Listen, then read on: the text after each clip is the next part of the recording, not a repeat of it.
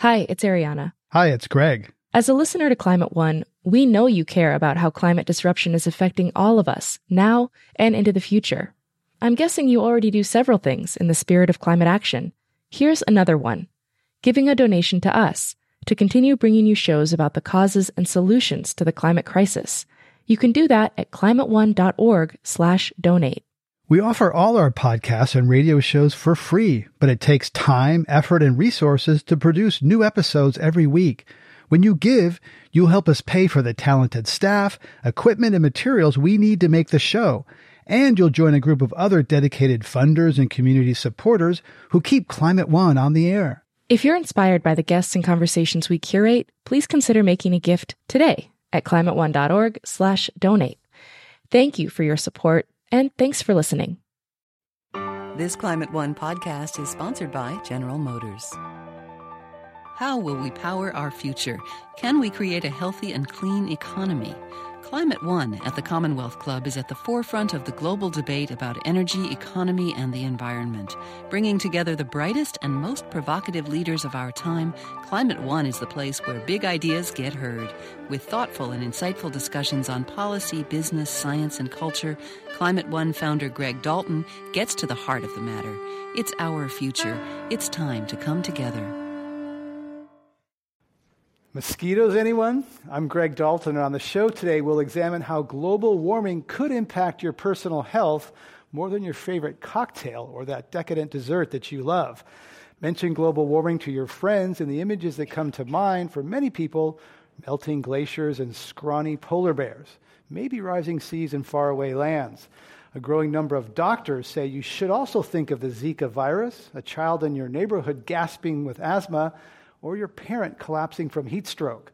In early April, the U.S. Surgeon General Vivek Murthy said that climate change presents the most complex threat to public health in U.S. history.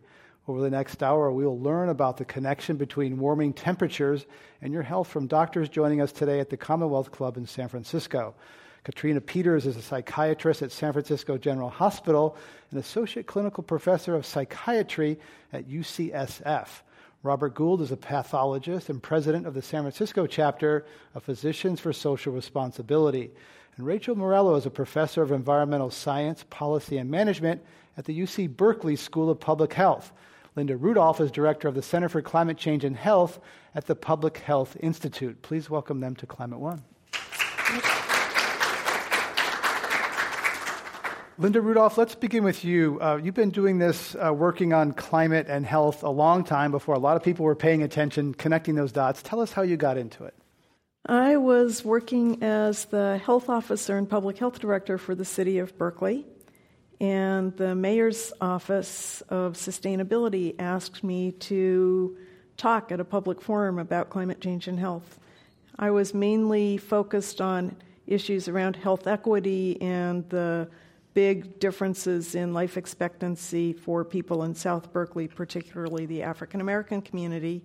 And when I started looking at climate change, I was really alarmed at how climate change would exacerbate the very same threats that we were concerned about as public health officials, and also really, really struck by how many of the actions that we could take to reduce our climate pollution would also really be huge boosts to the health of the people in our community. That got me going.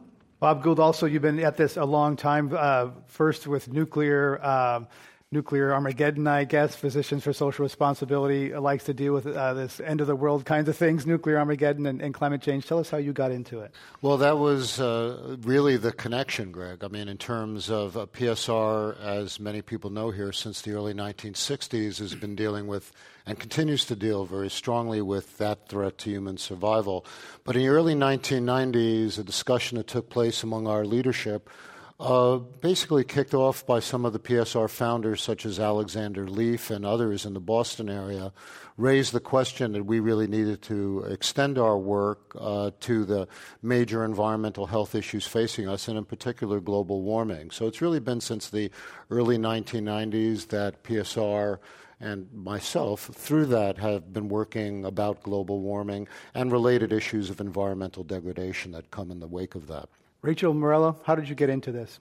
I got into this in part because communities that I've been working with on environmental health issues locally came to me and they said, you know, there's a lot of discussion about climate change in the international context, like how is this impacting developing nations, island nations, but there's not a lot of talk about climate justice questions within the United States and the ways in which climate change is going to disproportionately affect poor people and people of color here, and we want your help to sort of get that and have that equity question be part of the climate change conversation. Katrina Peters, you're newer to the conversation. What brought you in and to climate consciousness? Yes, I am probably the newest member for the people who are on the stage here. I had the wonderful opportunity to have been on a panel with Linda back last year with a network of ethnic physician organizations, which is part of the California Medical Association, and we were at a conference. And I, like many other people, thought that climate change was going to happen, and that's what I was about to talk about. But after I listened, I realized that it had happened, and in fact, not only had my patients had problems with health problems that develop from climate change. I personally have been affected by climate change and did not realize it because I didn't realize the association. So after that, I became part of the group who wanted to share this information with the rest of my physician colleagues because I really don't think we know that much has been talked about the health effects of climate change and how they're going to impact your health. And most physicians don't know it yet either. So it's my goal to try to see if I can help the conversation so that we can all do a little better. Well, Linda Rudolph, what are the biggest threats? Climate change, people think about polar bears, glaciers, maybe sea level rise, don't often think about public or personal health. What should we be concerned about here in California? Well, from my view, climate change really is all about us. And it's an existential threat because climate change threatens our air, our water, our food, our shelter, and our security. And the effects are myriad, ranging from the direct impacts like heat illness in a heat wave or injuries in a big flood or a hurricane. And then there's all sorts of indirect effects like increasing air pollution from warming temperatures or many, many different impacts on our food supply, ranging from declines in crop yield, rising food prices, things like changes in where we find dengue fever or the spread of West Nile virus northward or lengthening of the allergy season. Katrina can talk about the mental health impacts. But really there's what climate change does is it exacerbates our existing health challenges and it poses risks of new emerging challenges. Bob Gould, the White House recently, early April, came out with a big report, the Surgeon General, the President's National Science Advisor, kind of laid out what's at risk for American health. What did they say?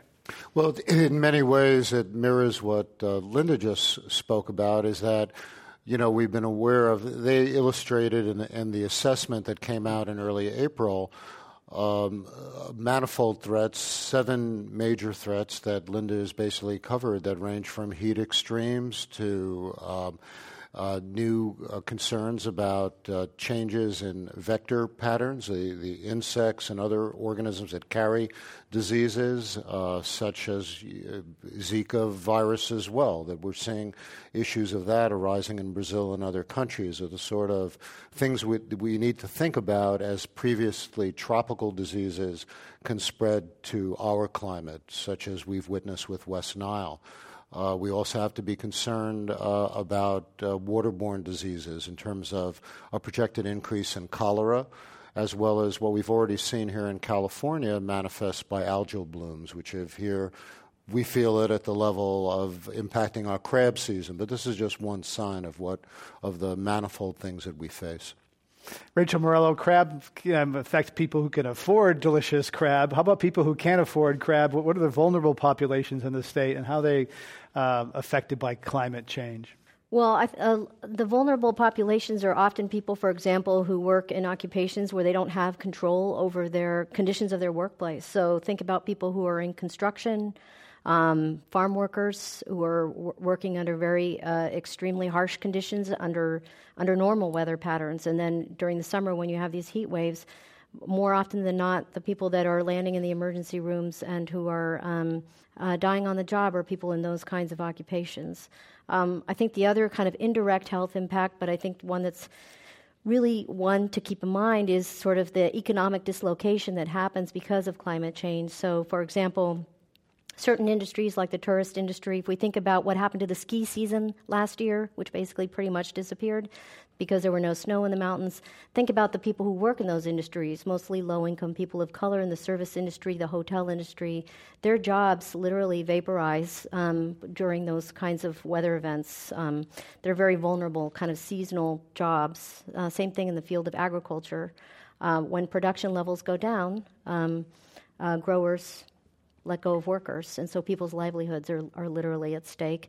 And then I think the last thing to really consider is that very often the prices of our basic necessities go up. And so for people like you and I, you know, we complain about higher energy bills or higher food bills, you know, more we pay more for milk or eggs, but if you think about a low-income household that pays a very large proportion of their salary to buy food every month, that's a huge hit. Linda Rudolph, what is the state doing, Cal OSHA, others, to protect people? You think about farm workers out there. The heat we've had recently is just scorching, even in the winter. So what is the state of California doing to protect construction workers, farm workers, people who are outside in this increasing heat?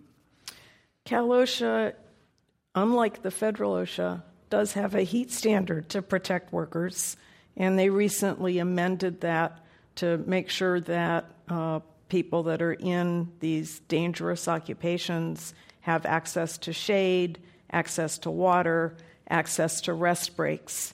So we hope that that will put an end to the heat deaths that we've seen, particularly in agricultural workers, every summer. Bob Gould, there's been a lot of fires in California lately, and what impacts does that have both on local populations and people who are, you know, where the smoke may drift? Well, I mean, that adds to what we would expect from the same assessment in terms of worsening air conditions overall, in terms of generation of smog and ground-level ozone, but in terms of the wildfires, they add an enormous amount of particulate matter as well, so we would expect significant deleterious effects on respiratory health and cardiovascular health due to those particles. Katrina Peters, we heard earlier about dislocation, stress, et cetera. It sounds like that there's, think about, I'd never thought about before, ski lift workers who suddenly don't have a job or people who have to move because there's a fire, that sort of thing. How can you assess if someone comes in that the mental health impacts is connected to climate, or does it even matter? Well, I do think it matters because if you're going to come up with a solution, you need to understand the sources of the problem. I think many of us are aware that there are individuals, let's say, for an example, who were displaced from Hurricane Katrina. There are individuals who've been displaced because of fires. There's been individuals who have had to move because, for example, in some of the small towns in the Central Valley of California, their wells have dried up.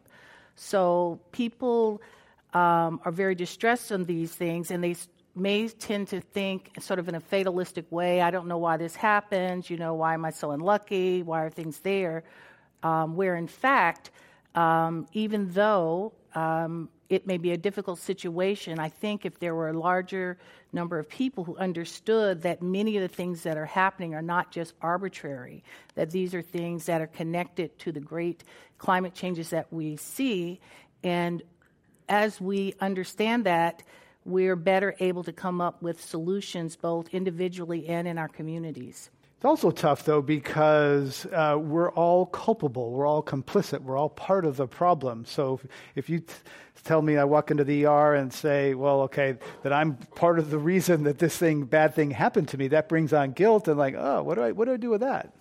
And rather than like, oh, someone ran me over, some other person did some harm to me, and I'm an innocent victim, we're all complicit in this story. Well, there's complicit and then there's blame. So there's a part where we can accept, for example, the person who got run over, well, maybe they should have crossed on the light, but, you know, you're not really trying to berate them about it, but for them to be able to not do it again, they have to understand how they got in this situation. So I think the parts that we play, and we play a role individually, but we also play a community and a group role. And again, until we kind of understand what those factors are and how to mitigate them, then we're sort of stuck with doing the same thing over. Rachel Morello, back on fires, there's a study that in Los Angeles, some Southern California fires in, I believe, 2003, that showed some correlation with birth rate. Tell us about how fires can affect infants. Yeah, so there's been a lot of interesting work done about how wildfires, for example, increase the number of visits to emergency rooms because of respiratory effects. And that's sort of immediate and acute, and you see those blips and you know that there's a relationship. But what we wanted to look at in this study was in the 2003 Southern California wildfire, which is huge and lasted a really long time, what was the impact among women who were pregnant during that time in the wildfire in that region? And what we found was that for women who were pregnant during the time that the fire was burning, on average, they gave birth to slightly lower birth weight babies. So from a clinical perspective, you know, a few grams may not make a big difference in terms of the individual, but when you're talking about a huge population of people who are exposed to wildfire smoke and everybody moves down just a little bit in terms of birth weight, all of a sudden you've increased the number potentially of women who are giving birth to low birth weight babies. And why does low birth weight matter so much? We care about low birth weight because it's very predictive of health later on in life. So babies that are born of low birth weight are more likely to have chronic health problems later on in childhood and as well as in adulthood. It's also a predictor of early neonatal mortality if it's extremely low birth weight. So it's definitely a very important public health indicator. Linda Rudolph, what cities, counties, states are doing a good job educating the public, healthcare professionals about the climate connection and getting ready for this, what's happening now? In California, cities and counties and regions all over the state are taking climate change very seriously, and we're starting to really see that nationwide as well. The state has very robust goals for reducing climate change emissions, and now we're starting to see changes in communities to make it easier for people to walk and bike and take public transit so that we reduce our carbon pollution from automobiles. San Francisco has been looking, also preparing for what we know will come as a result of climate change, mapping where neighborhoods are at risk of heat or flooding. San Francisco's done a lot of that. Los Angeles is looking at how to decide which neighborhood should really be focused for planting trees to reduce the urban heat island. Los Angeles City also has an ordinance to require cool roofs, again, to reduce the impact of the urban heat island.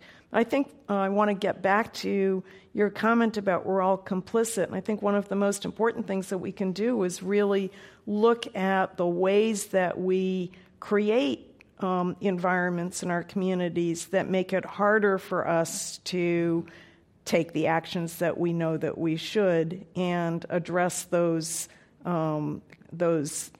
environmental shapers of our behavior, for example, by creating more biking and walking, because we know that that's one of the most effective ways to improve our health, reduce all sorts of chronic diseases, and reduce greenhouse gas emissions. I read a story in the Los Angeles Times recently that noted that the California Environmental Quality Act is an obstacle to getting bike lanes implemented, because if you want to add a bike lane, you have to do a big environmental impact study, which can be expensive.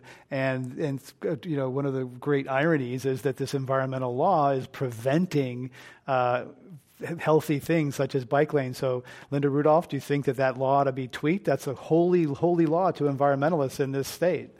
I think I can't speak to that, but I do know that the California Transportation Agency really is committed to increasing walking and biking.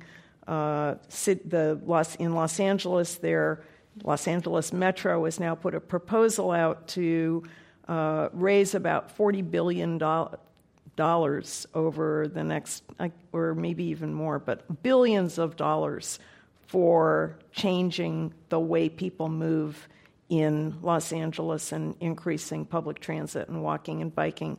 So regardless of CEQA, I think that there's a lot that we can do in every community across the country to really shift that dynamic. And then, of course, we also need to pay attention to our big policies like the Clean Power Plan and support efforts to really shift from dirty coal energy to clean, renewable energy, which would also reduce air pollution, as others have said. Rachel Morello, for a long time, public advocates, doctors have been saying Americans, eat better, exercise more, et cetera, bike and walk to work. Hasn't done so much. Is it really going to work now? I think if people are given the opportunities to do it, and you actually build a transportation infrastructure that's user-friendly, I think people will take advantage of those opportunities. I think some of the biggest challenge is that to do those things right now in many places is very difficult, and that's why people don't do it. But I think if you create the environmental conditions where it's easier to take public transit and take the bus than it is to drive and sit in traffic, people will make the right decision. Let's talk about the money that's to do all these things. This takes some money. Linda Rudolph, cap and trade money, there's a couple $1 billion coming from the state now, putting a price on carbon pollution. Some of that's going toward disadvantaged communities. How much of that is going toward public health? The hope is that we can prioritize the solutions that benefit both the climate and community health. And many of the programs that Cap and Trade is funding are, in fact, doing that. I think we don't have the dollars that we need to do climate adaptation. Those dollars all go into reducing greenhouse gas emissions, which is critical. But we ought to be looking at, removing the billions of dollars that we currently subsidize the fossil fuel industry and thinking about how to allocate those dollars differently. We ought to be thinking about using our existing funding streams in a way that's smarter from a climate, health, and equity perspective. So we put lots and lots of money every year into fixing roads or building new roads or building new buildings, and all of that can be done in a way that also really contributes to our efforts to address climate change. We actually don't spend enough, it's another discussion. We don't spend enough on our roads and things like that. If you're just joining us, we're talking about public health at Climate One. Linda Rudolph from the Public Health Institute.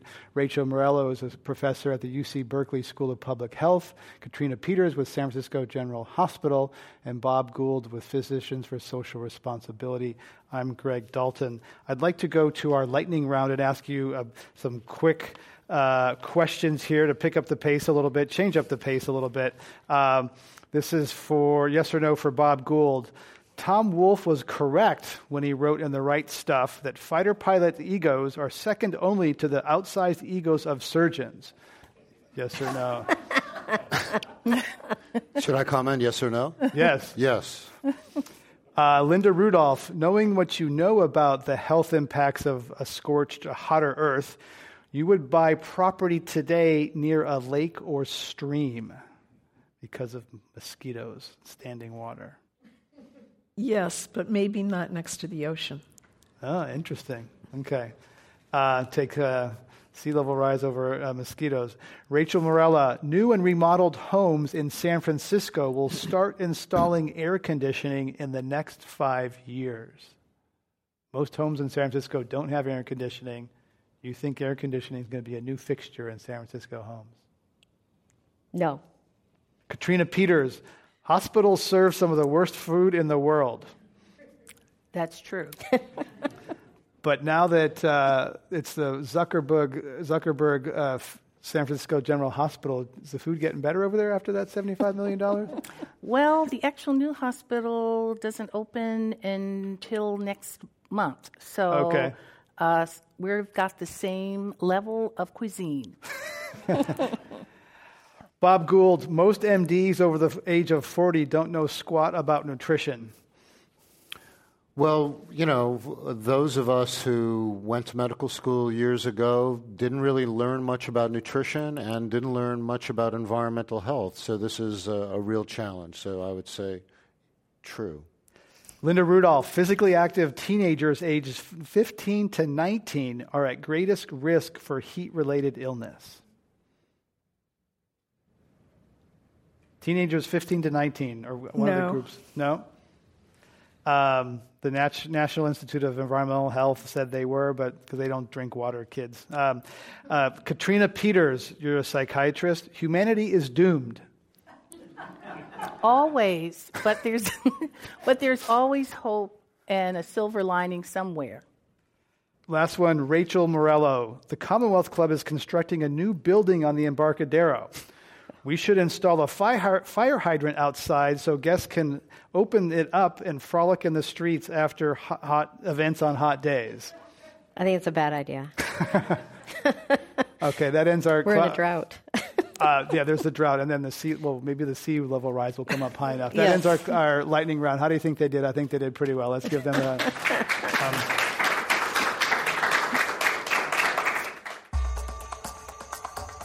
And now, here's a Climate One Minute.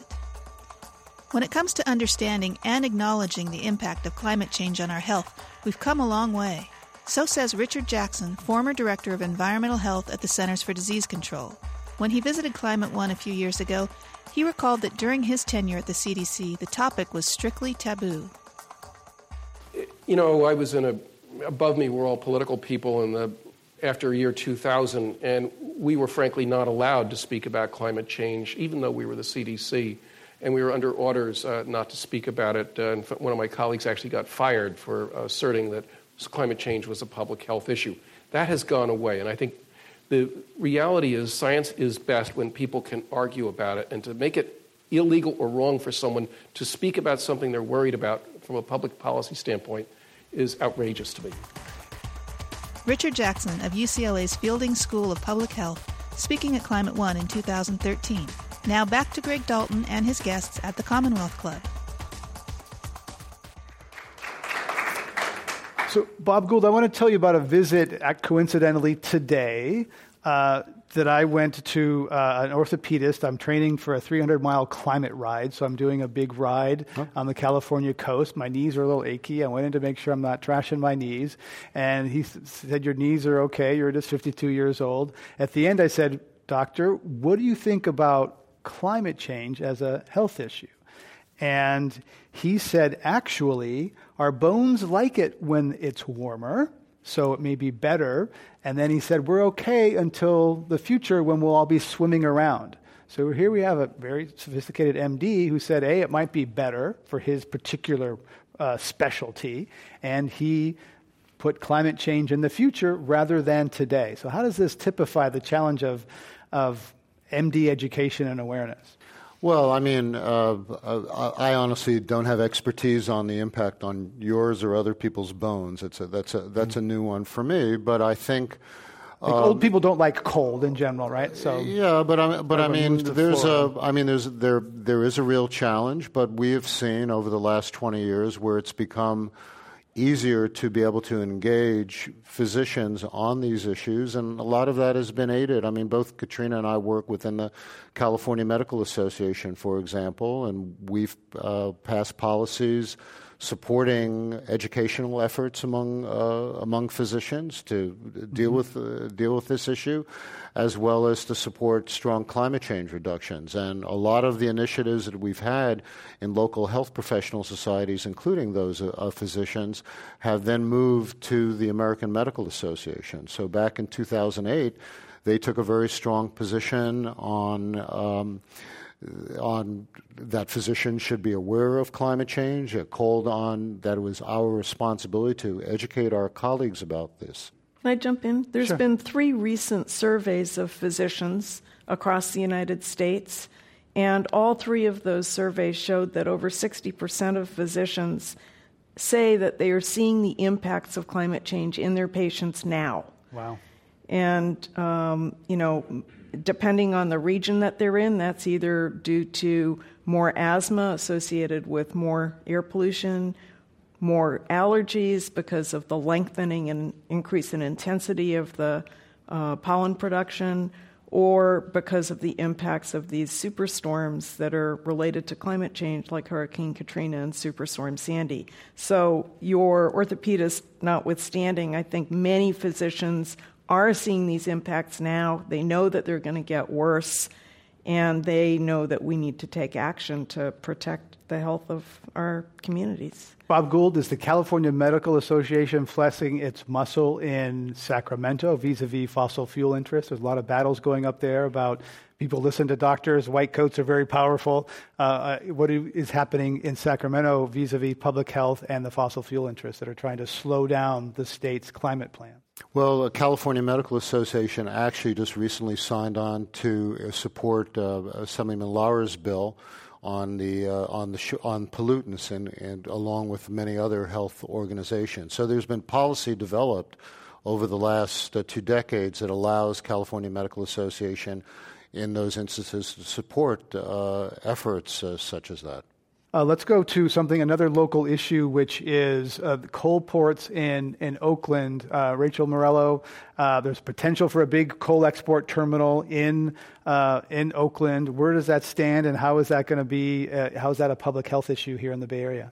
Well, I think this issue kind of surprised a lot of people because activists kind of found out about it by accident, and I think there's an immense amount of concern. It's currently still being deliberated by the city of Oakland about the extent to which they want to do this. And we should explain, this is a big terminal to bring coal from Wyoming, Utah, yes, export it to Asia. Exactly. Okay. So, and Linda knows a lot about this as well, but there's a lot of concern that that this project is moving forward without a lot of public input. There's a lot of the local communities that live near the ports are extremely concerned about the local pollution impacts of such an operation of dust moving coal around. Yes, and sort of those connections between, activists are really making those connections between, this operation of having coal and increased pollution in our neighborhood that's already impacted by the ports getting worse. And then sort of add on top of that the disproportionate effect of climate change impacts on communities of color and the poor. People are making those political connections and putting a lot of pressure on the city. So, but it remains to be seen what's going to happen. Linda Rudolph, you went to the Philippines and saw where the people, the other side of the coal train, people in communities that might be purchasing that coal. What did you see there? I had an opportunity to visit 2 coal communities in Bataan province in the Philippines, and it was really shocking. We often don't think about where the goods that we ship out of Oakland are going or what the impacts are. But in one of these communities, there was huge, huge mounds of coal being shipped in. In this case, they were shipping it in from Indonesia. And the entire community was covered in coal dust. They had prepared a very nice meal for us, but before we could eat it, they had to literally wipe the coal dust off of the plates. And these, there was children playing as far away as the back of this room from these huge coal dust mounds. And we know from hundreds of years of experience with black lung disease and coal miners what that coal dust is doing to the lungs of the people in this community. The other community was next door to a very large coal-fired power plant, which is spewing toxins and greenhouse gas emissions and mercury into the atmosphere. But in order to expand this facility, they were literally raising the houses of this community. So it really was very emotional for me to sort of make the connection between what we're pondering doing in Oakland for exporting coal and the communities that are on the receiving end in less developed nations that are still building coal mines. And then yesterday I had the chance to participate in a conference in Utah. And the Utah legislature, we think at the behest of a coal company in Kentucky, just voted to donate $50 million to help build this coal terminal in Oakland. So let's get that right. Utah gave $50 million to build the terminal in Oakland because it'll help get their coal out to markets. Okay. Correct. Okay. So that could sway that, though, okay, most coal companies in the United States are bankrupt or going bankrupt. Interesting financial move there. I want to talk about the Central Valley. It's a part of the state that where a lot of vulnerable communities are, et cetera. Rachel Morello, what is their impact there in terms of climate change? There's a lot of heat, you know, a lot of local pollution. What are we seeing there? Well, I mean, one of the big challenges we're seeing right now are challenges in terms of access to drinking water, something that Katrina had alluded to earlier. So the four-year drought has taken its toll, particularly for people who are reliant on very small community water systems that only have, for example, one source of water, groundwater, or people who they're known as domestic well users. So their source of water is a well that's literally in their backyard, and those wells are drying up. And so they're literally having to get water from somewhere else. It's almost like people are living in a developing country where they have to go very long distances to get water for basic needs, and right here in California. So that's a very huge issue. And then the air pollution issue, the Central Valley and the San Joaquin Valley of California has some of the worst air pollution in the country, even worse than Southern California. A lot of the Bay Area smog gets pushed into Fresno, right? Yeah, they breathe our exhaust. And so with the increasing number and intensity, for example, of warm days and then also warm degree nights, we can see it's not uncommon to see increasing levels of ozone, which is formed from pollution from cars and industry, and it bakes in the sun and it forms ozone. It's not the good ozone that protects the planet; it's the bad ozone that's in our air and that leads to those alerts that we all see about bad air days and when people are told to stay indoors and refrain from exercising. So those are the kinds of impacts that people in the Central Valley and the San Joaquin Valley are seeing, and highest asthma rates and all kinds of chronic health conditions that are definitely associated with air pollution that is accelerated by climate change. Rachel Morello is a professor at the UC Berkeley School of Public Health. Our other guests today here at Climate One are Linda Rudolph from the Public Health Institute, Katrina Peters from SF General Hospital, and Bob Gould from Physicians for Social Responsibility. I'm Greg Dalton. You can join the conversation on Twitter using our handle @ClimateOne. Katrina Peters, another thing that happens on hot days is people get irritable and they get cranky. There was a 2010 study in Cleveland that showed a strong correlation between temperature and violent crime. The temperature went up, violent crime went up until about 80 degrees when I guess it got so hot that people just became lethargic, and at that point it peaked. But do you see a correlation between heat and people kind of getting in fights, that sort of thing? The early studies that are out there are showing that there is a correlation. I think we probably were seeing it before, but did not really necessarily put together the heat aspect of it. We also know even people who are on certain psychiatric medications can be adversely affected by being in very hot conditions. Also, when you're in the hot weather, people may not be drinking sufficient water. And then once you start to get dehydrated, even slightly, that tends to affect all of your body systems, including your mood. The other things that the weather can impact is people who have different illnesses. For an example, if you have asthma or you have COPD or other respiratory illnesses, you may find that you're having much more difficulty breathing, which also can make you more irritable and more difficult to function in your usual manner. So we're just beginning to really study all of the impacts of climate, and even though it maybe has gone up just a few degrees, we still have to find that these are having both individual effects on people and also community and group effects. Bob Gould, what could an individual listening to this say, okay, all right, I live in the Bay Area, I think I eat well, fairly healthy lifestyle. What can an individual do to prepare and be part of solution to the health effects we've been talking about here? Well, there's, all sorts of advice that people can take at the individual level in terms of, doing the good things, not using their car, biking, and things like that.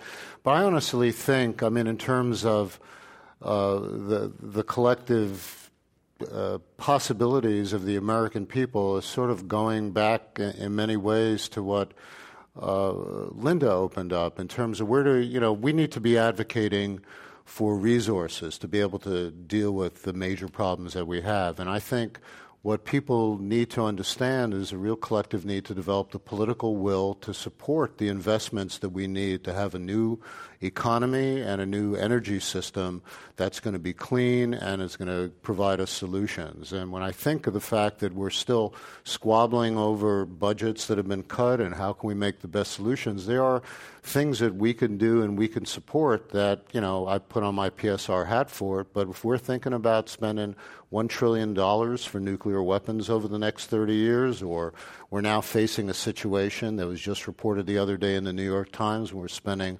$1.7 trillion this year for the international arms trade, which, of course, is facilitated by pumping more oil in the Middle East and places like that. I think we have to expand our horizons to think about what we should be talking about and really opening up the issue in a much broader way. Rachel Morello, you're nodding, but what does that mean? Right, your members of Congress who is, you know, kind of bought and paid for already. What does that mean? Quit your day job, go into the streets. You're a professor at Berkeley. What should we do? Well, I mean, I think that there's things that individuals can do, obviously, to protect themselves in terms of thinking about health, and that's always great advice. So, you know, heat warnings and all those kinds of things. But I think I just want to echo what Bob said is, you know, individuals need to think and get engaged in the process. And so, yeah, that means working with your community first. Start with your neighbors. Start figuring out how do you create a more resilient neighborhood so that when there is a heat wave, people know who the vulnerable neighbors are who might need to be checked up on. How do we scale up from that to building a more resilient neighborhood that has tree canopy and reducing heat islands? And then from that level, you start engaging with your city or your municipality or your community and saying, okay, how do we come up with a climate action plan where we're going to reduce our greenhouse gases and protect the most vulnerable? And then, so, you know, I think that you have to start kind of at a local level, and then you can, where you're accountable to each other, and then you start to scale up and you start making the politicians accountable to the needs of vulnerable populations and the community as a whole. Linda Rudolph, there's a whole campaign to prepare for earthquakes. People are told to have a kit, that sort of thing. There's training for that sort of thing for earthquakes. We don't have training for other types of severe weather events or preparedness for what to do with climate impacts. Is that something that's even on the radar? Should we, or are the preparedness for earthquakes transferable? Is your earthquake kit good for a heat wave? Well, actually, every city and county has a all hazards preparedness plan, and one of the things that we should do is ensure that all of those all hazard preparedness plans really incorporate all aspects of climate change.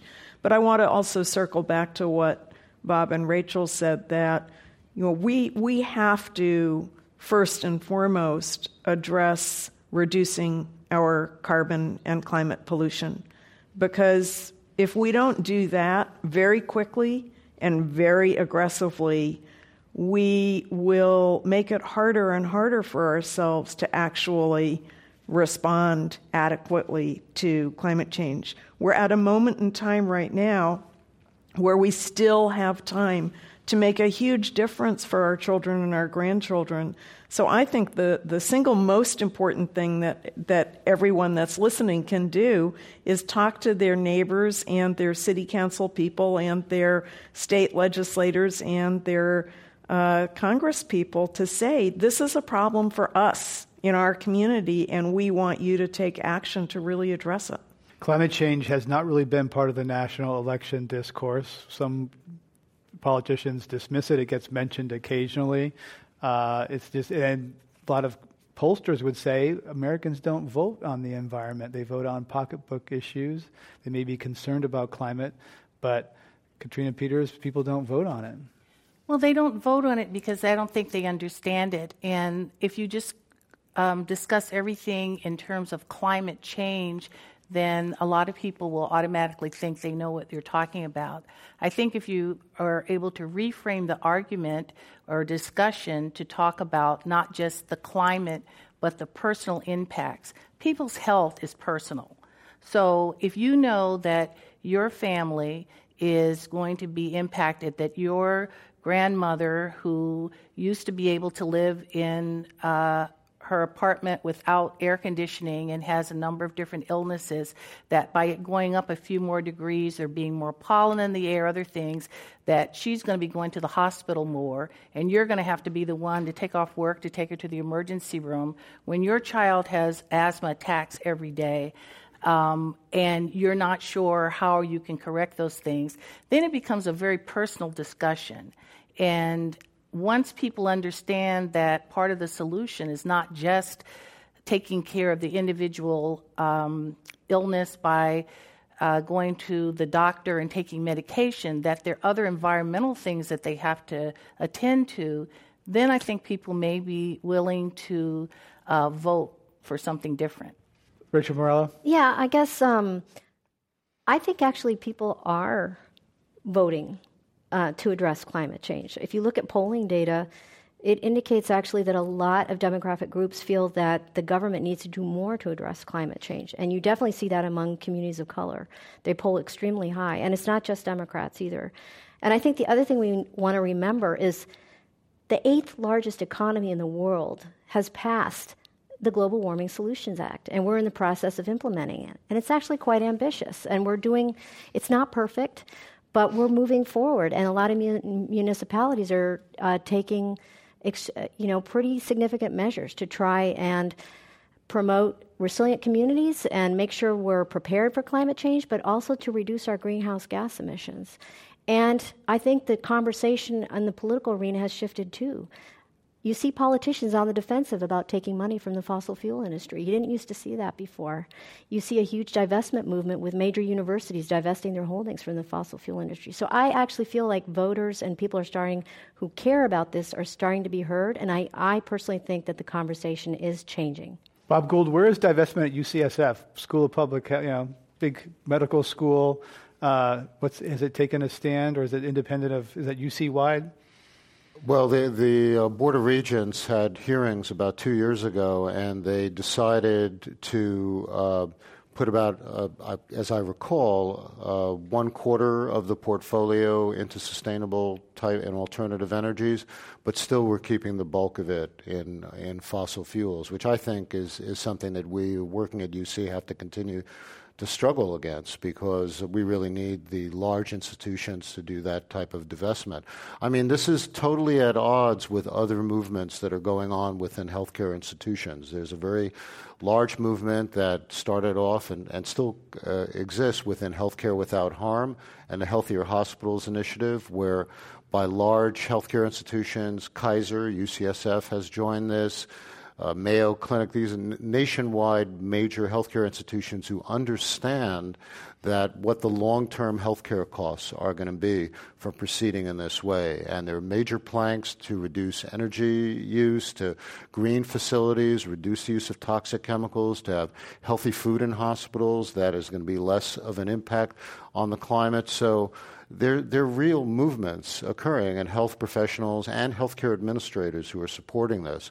So we hope that once we develop through this healthcare institutional demand for better products and changes in energy use, that can also help shape the conversation and ultimately lead to what we would hope university-wide and system-wide divestment from these fossil fuels that are just going to destroy the planet. If you're just joining us, we're talking about public health and climate change at Climate One today with Linda Rudolph from the Public Health Institute, Rachel Morello from the UC Berkeley School of Public Health. You just heard Bob Gould from Physicians for Social Responsibility and Katrina Peters from SF General Hospital and UCSF. Let's go to our audience questions. Welcome to Climate One. Hi, I'm Robin Cooper. I'm a psychiatrist in San Francisco. I'm also an activist around climate change and work with Citizens Climate Lobby. And I want to thank you all for the contributions around your elevating the discussion about healthcare impacts. Linda, you brought up that on polling data, there's a good deal of support among the public for these issues around climate controls and a great deal of concern. But I do agree, Greg, that you're saying this has not become an active discussion in our current election cycle and in the debates. And I think that there is a big step between the passive agreement on polls to the kind of steps one needs to take to affect the political system. So I think that there are very important things that we need to think about, particularly, Dr. Peters, in our field where we understand something about human motivation. Maybe we need to think about what are the things that impair people's ability to make the connections, that shut down people's thoughts about that, and then impair their ability to translate their actions to the kinds of things that will push our systems. Thank you. Katrina Peters, some people say that the human brain is perfectly unqualified to deal with this threat. Well, the human brain is unqualified to deal with a lot of things. But one of the things I agree with our speaker here is that once you understand what your motivations for things are, and most people's motivations, even if they are altruistic for the whole society, at some point it becomes very personal. And one of the ways that this conversation has become personal is when we started making the connection with healthcare. And many of physicians may know some about the environmental things that are happening, but they haven't made the connection. I was one of them. I had no idea how many things I had been affected. I was in the fire and that happened in the Oakland Hills. There was the flood that was in resulting from the hurricane. I myself was doing public health work in the Central Valley and developed asthma myself. Had no real connection about how all of these things that happened were actually very personal. I mean, you have certain communities. I work with a very indigent population, people who often don't have a voice. So if we're going to be able to protect them, they also either have to be aware, and also the physicians who take care of them have to be aware of what things may be impacting their care. But I really liked your thought about motivation, because I think if you can really understand the motivations, then you can come up with a solution on how to get us all to look in the mirror and accept this. Let's go to our next audience question. Welcome to Climate One. We're talking about public health and climate change. I want to raise the question about our political will, particularly as older Americans. I'm 70. And I think one of the things we have to do is make a greater effort to raise taxes to do some of the things we need. I'm a believer in user taxes. I'm specifically talking about taxes on the energy we're using. Mm-hmm. But let me give you an analogy, to another state. I'm a visitor from Georgia. And in Georgia, there's a multi-state effort underway to raise the tobacco tax in Georgia from one of the lowest in the country to just the median level in the United States. And that has benefits in two ways. It improves health, and we can use the resources to expand Medicaid in Georgia for a lot more people. Now, that certainly has climate impact, but what I think we really need to do, we really need to push for a greater political will in our older generation to raise taxes that will reduce energy use and at the same time allow us to build the smarter infrastructure we need, which takes decades, for our kids and our grandkids. Thank you. I know it's not easy, so I'm just raising that question. How do we develop that political will? Gotta love a Georgian coming in here and saying, "Raise that, yeah." Well, story. I mean, the immediate thing that comes to my mind in this regard is the effort that we had in the Manhattan Project. I mean, sorry to get back to nuclear weapons, but we did have that extraordinary effort at the time during World War II. And I would say that we have the capability of summoning the resources to save our planet. A number of years ago, we at PSR were working with Daniel Ellsberg on a Manhattan Project to dismantle the bomb, but I guess some combination of tax justice to provide those types of revenues to make these types of transformations. We have the ability to invest. It was a lost promise at the beginning of this administration to develop a strong blue-green alliance that would provide jobs on the basis of being able to really fund alternative energy. Again, I think there's lots of places we can get the resources, particularly from the military budget and all that we're spending to destroy the planet. There's a modest regional example coming up here in the Bay Area in the June ballot. In 9 counties, there's a $12 parcel tax. Anyone who owns property will be asked to pay $12 to refund wetlands, which will protect the shoreline. And that's kind of taking out some insurance on future storm surge and sea level rise. Rachel Morello, is that a good idea? Yeah. I mean, I think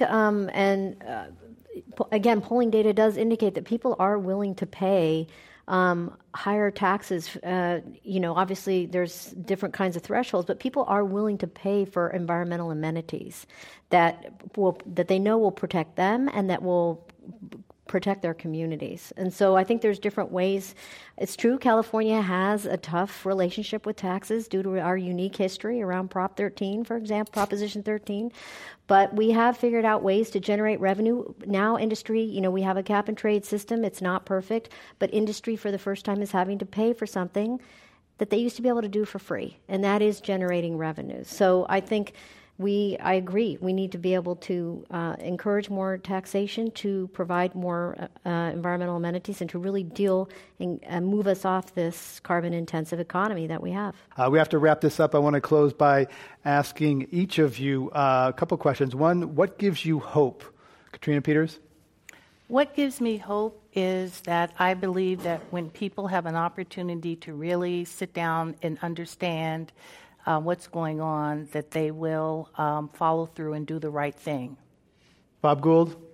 What gives me hope is the increased uptake within healthcare institutions where we work and among our colleagues of these issues that I hope that can provide some leadership for the changes that we need. People trust their doctors. Rachel Morello? My students give me hope.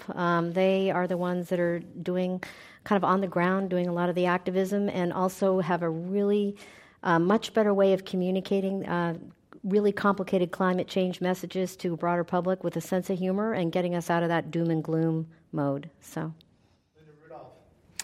Gives me hope that all of the nations of the world came together in Paris and agreed that together we're going to tackle climate change.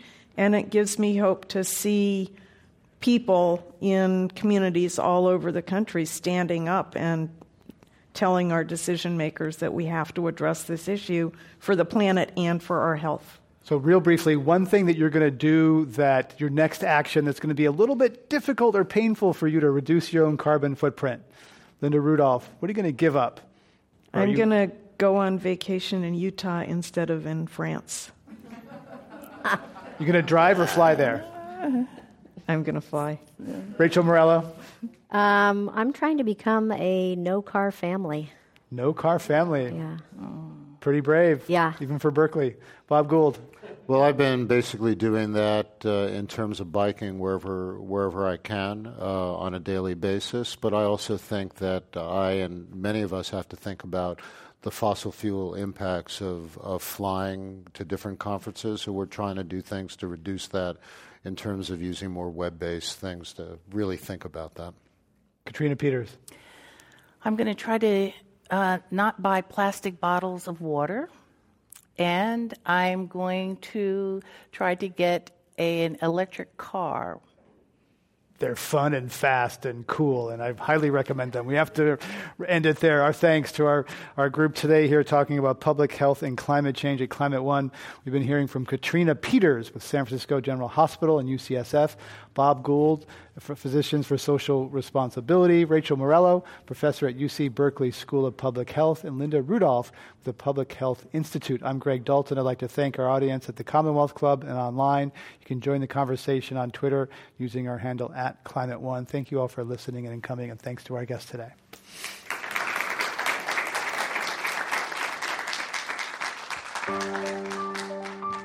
Climate One is the sustainability initiative at the Commonwealth Club of California, a nonprofit and nonpartisan organization.